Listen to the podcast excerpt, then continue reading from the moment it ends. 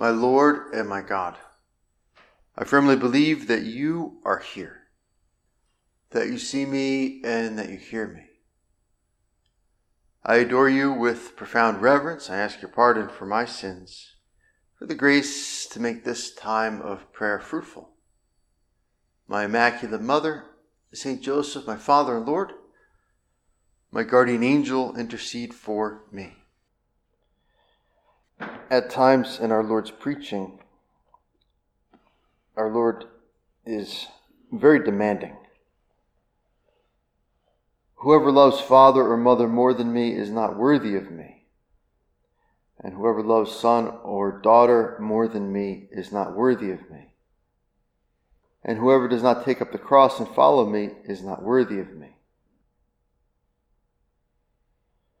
Those who find their life will lose it, and those who lose their life for my sake will find it.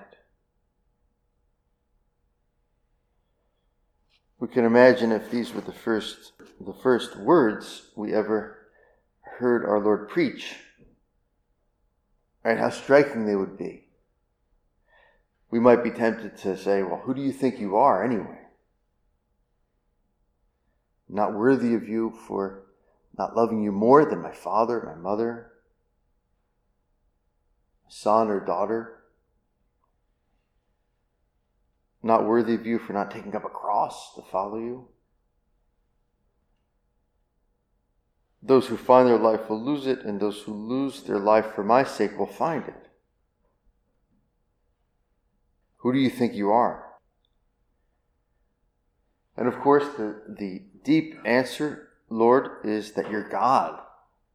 The same God that our Lord tells us that we need to love with all of our soul and with all of our mind and with all of our strength, everything we have.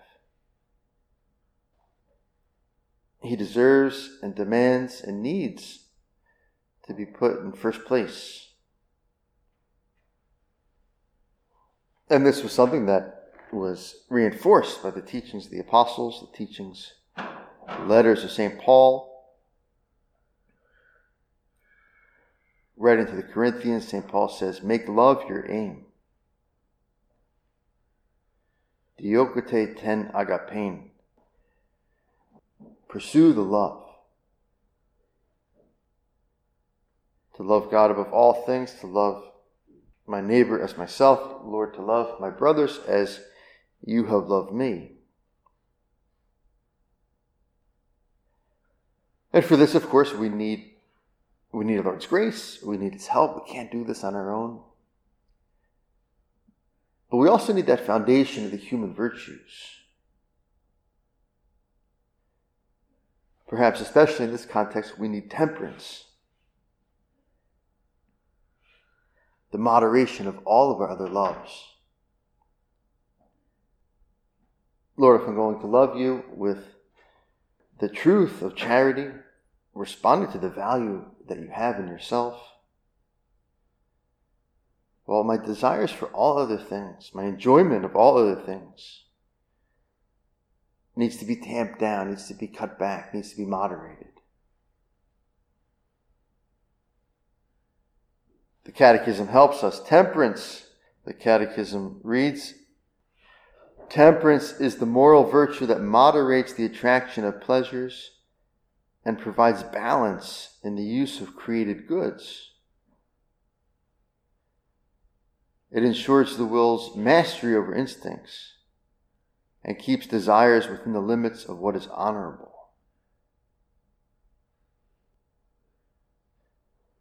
There's a lot going on in our soul. There's a lot going on in our mind, in our heart, in our bodies.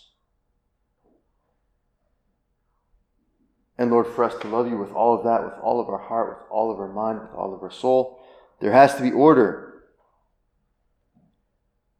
The soul is a little bit like a high school classroom. 20-something kids in there, and they're all different. And some are good, right? Some want to learn.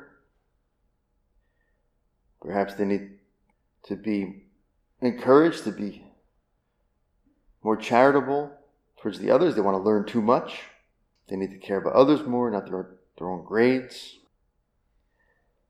Some are good-hearted, but a little bit too wild, and so they need to be subdued with some good advice and corrections.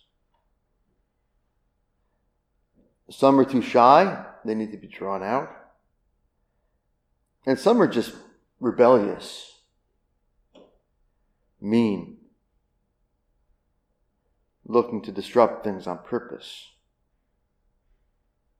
delighting in chaos, their own will. And in a high school classroom or classroom with teenagers, if the teacher is not in charge, well, no one is happy, especially the teacher. Well, maybe the worst kids are happy, but they shouldn't be.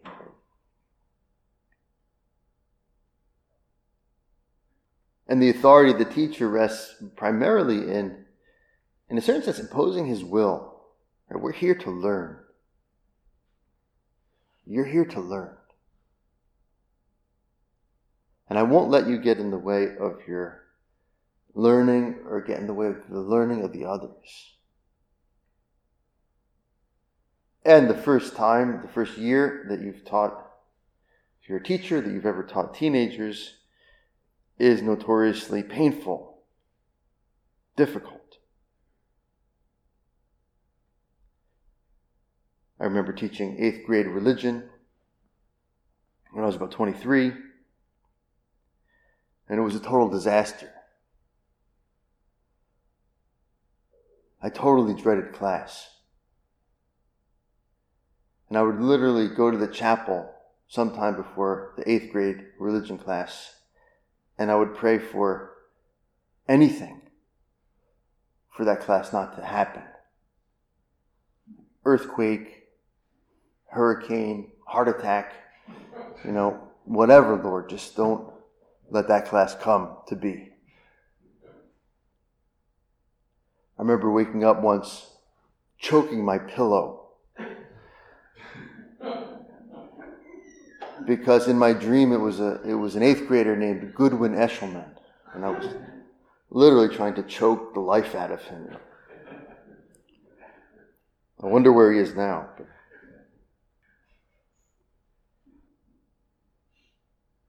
And our souls are a little bit like this, right? There's lots of things going on. Fears, desires, insecurities, thoughts, emotions, joys, sorrows. It's complicated. It's messy. And Lord, it needs order. It needs someone in charge. It needs someone to impose order. Get them all on the same page. As a teacher has to impose that implicit message, we're here to learn. So too, Lord, you and my soul and me, my will, my intellect, my heart, with your help, has to impose that mission in my soul. We're here to love. We're here to love God above all things. My neighbor is myself. And that's going to take some work, some moderation. Again, the Catechism. The temperate person directs the sensitive appetites toward what is good and maintains a healthy discretion. It quotes the book of Sirach. Do not follow your inclination and strength, walking according to the desires of your heart. Temperance is often praised in the Old Testament. Do not follow your base desires, but restrain your appetites. Again, from Sirach. In the New Testament, it is called moderation or sobriety. We ought to live sober, upright, and godly lives in this world. St. Paul writes to Titus. And then the Catechism offers this wonderful passage from St. Augustine, tying together the cardinal virtues, prudence, justice, temperance, fortitude, with with charity, precisely with that most important of all the virtues, love of God and others. Augustine writes, "To live well is nothing other than to love God with all one's heart, with all one's soul, and with all one's efforts. From this it comes about that love is kept whole and uncorrupted through temperance. No misfortune can disturb it, and this is fortitude. It obeys only God, and this is justice, and is careful in discerning things so as not to be surprised by deceit or trickery, and this is prudence."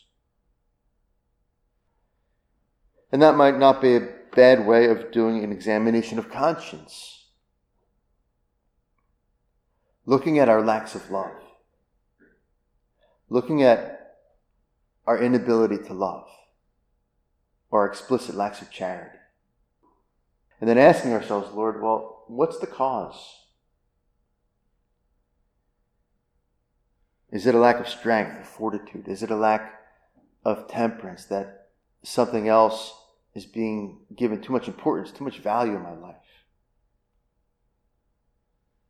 Is it a lack of prudence? I'm just not thinking about others enough, practically, how to serve. Or justice, I'm just being selfish, I'm giving myself too great a share of my energy, my time, my thought. Do not follow your base desires, but restrain your appetites, from Sirach.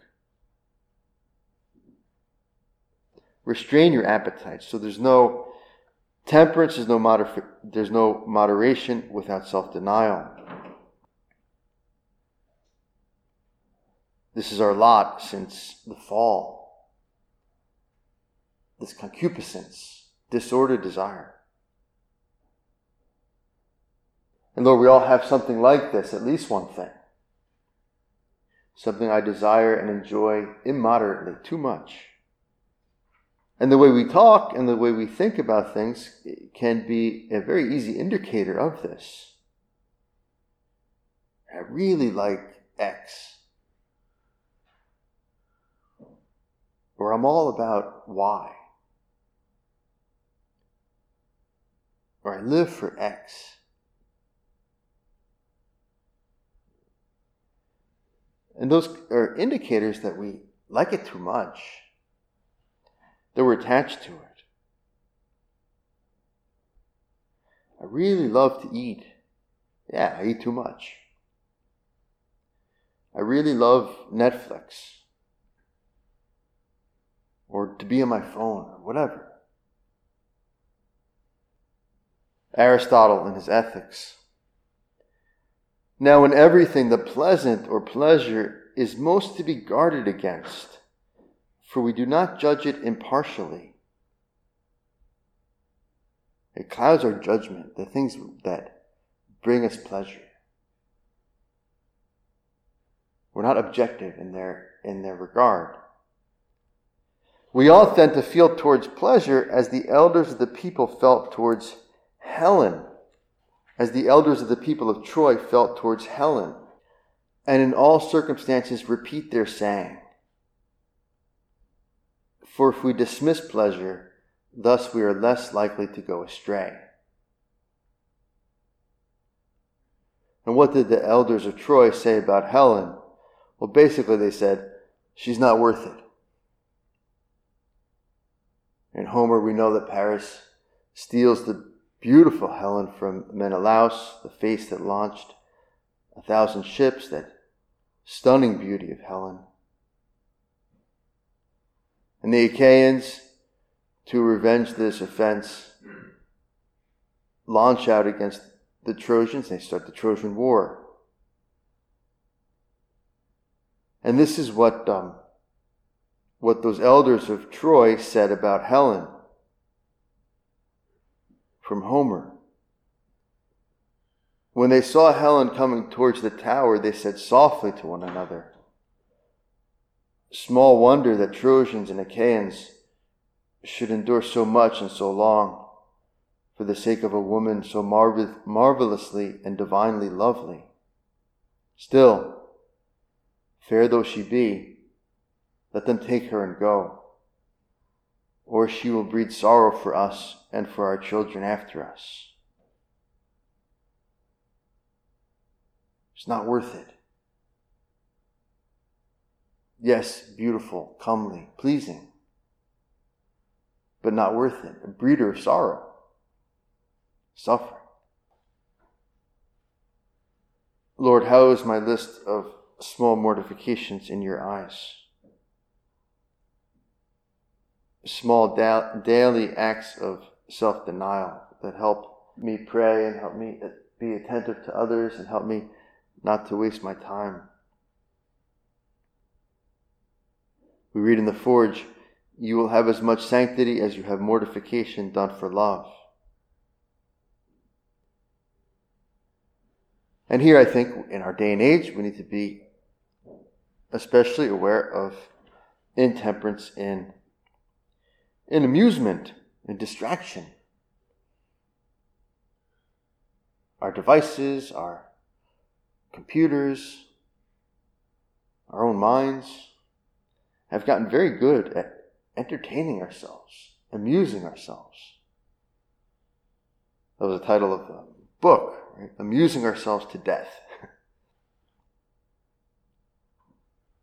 And Aristotle looks at this and says, what a pathetic way to live. Happiness then, blessedness, the best life, the noble life. Happiness then is not found in amusement, for it would be absurd if the end were amusement, and our lifelong efforts and sufferings aimed at amusing ourselves.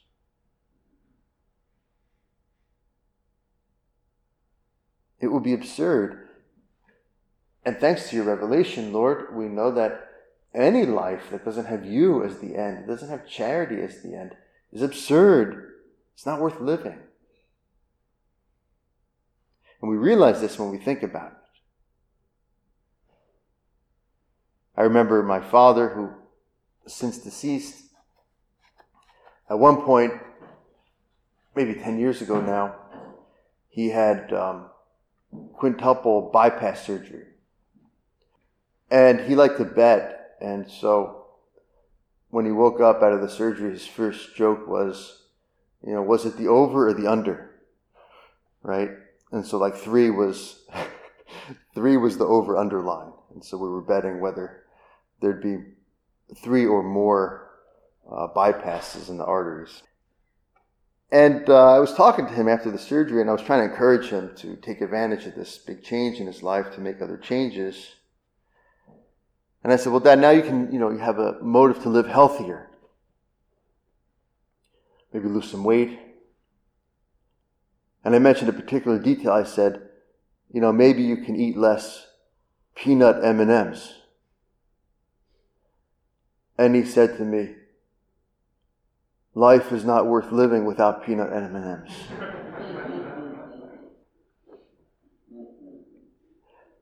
Right, absurd. But this can happen to us. St. Paul, writing to the Philippians, brothers and sisters, join in imitating me and observe those who live according to the example you have in us. For many live as enemies of the cross of Christ. I have often told you of them, and now I tell you even with tears.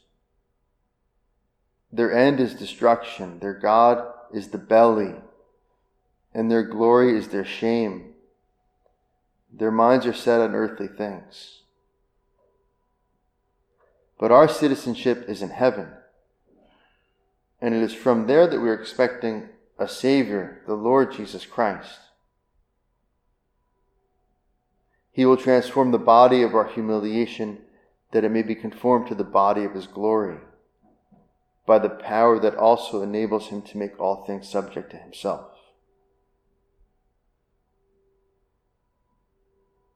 Very clearly, Lord, we see here the danger of making pleasure our happiness, and therefore the necessity of temperance, mortification, moderation.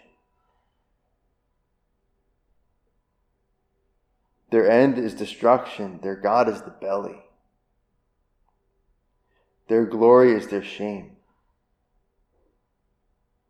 Their minds are set on earthly things. But very profoundly, the Greek word for temperance is sophrosune. Sophrosune means soundness of mind. Soundness of mind is sanity. And so there's a connection between basic mental health and temperance, moderation. And we see this in St. Paul. It's crazy. It doesn't make any sense. It's absurd, as Aristotle would put it, to make your belly God. Intemperance is a form of insanity. It's insane to be thinking about dinner all afternoon. It's insane to be thinking about my favorite sports team incessantly, all the time. It's nuts to get excited about a TV show so much that I can't get it out of my mind when I go to my prayer. It's unhealthy. It's insane, Lord, to be too disappointed when we don't get the little goodies we want just in the right way. We lose our peace and our patience with others because of some culinary disappointment or disappointment in our entertainment. Lord, help us to fight the good fight. We cannot forget that we have within us a source of opposition and resistance to grace. We carry the wounds of original sin, heightened perhaps by our personal sins. My child, your desires for sanctity will be opposed first by laziness, the first front on which you must fight, then rebelliousness, the refusal to shoulder Christ's sweet yoke, a mad longing, not for freedom, but for license, and sensuality, and at all times, and more surreptitiously as the years go by, pride. Finally, there's a whole string of evil inclinations because our weaknesses never come alone. A source of opposition and resistance to grace.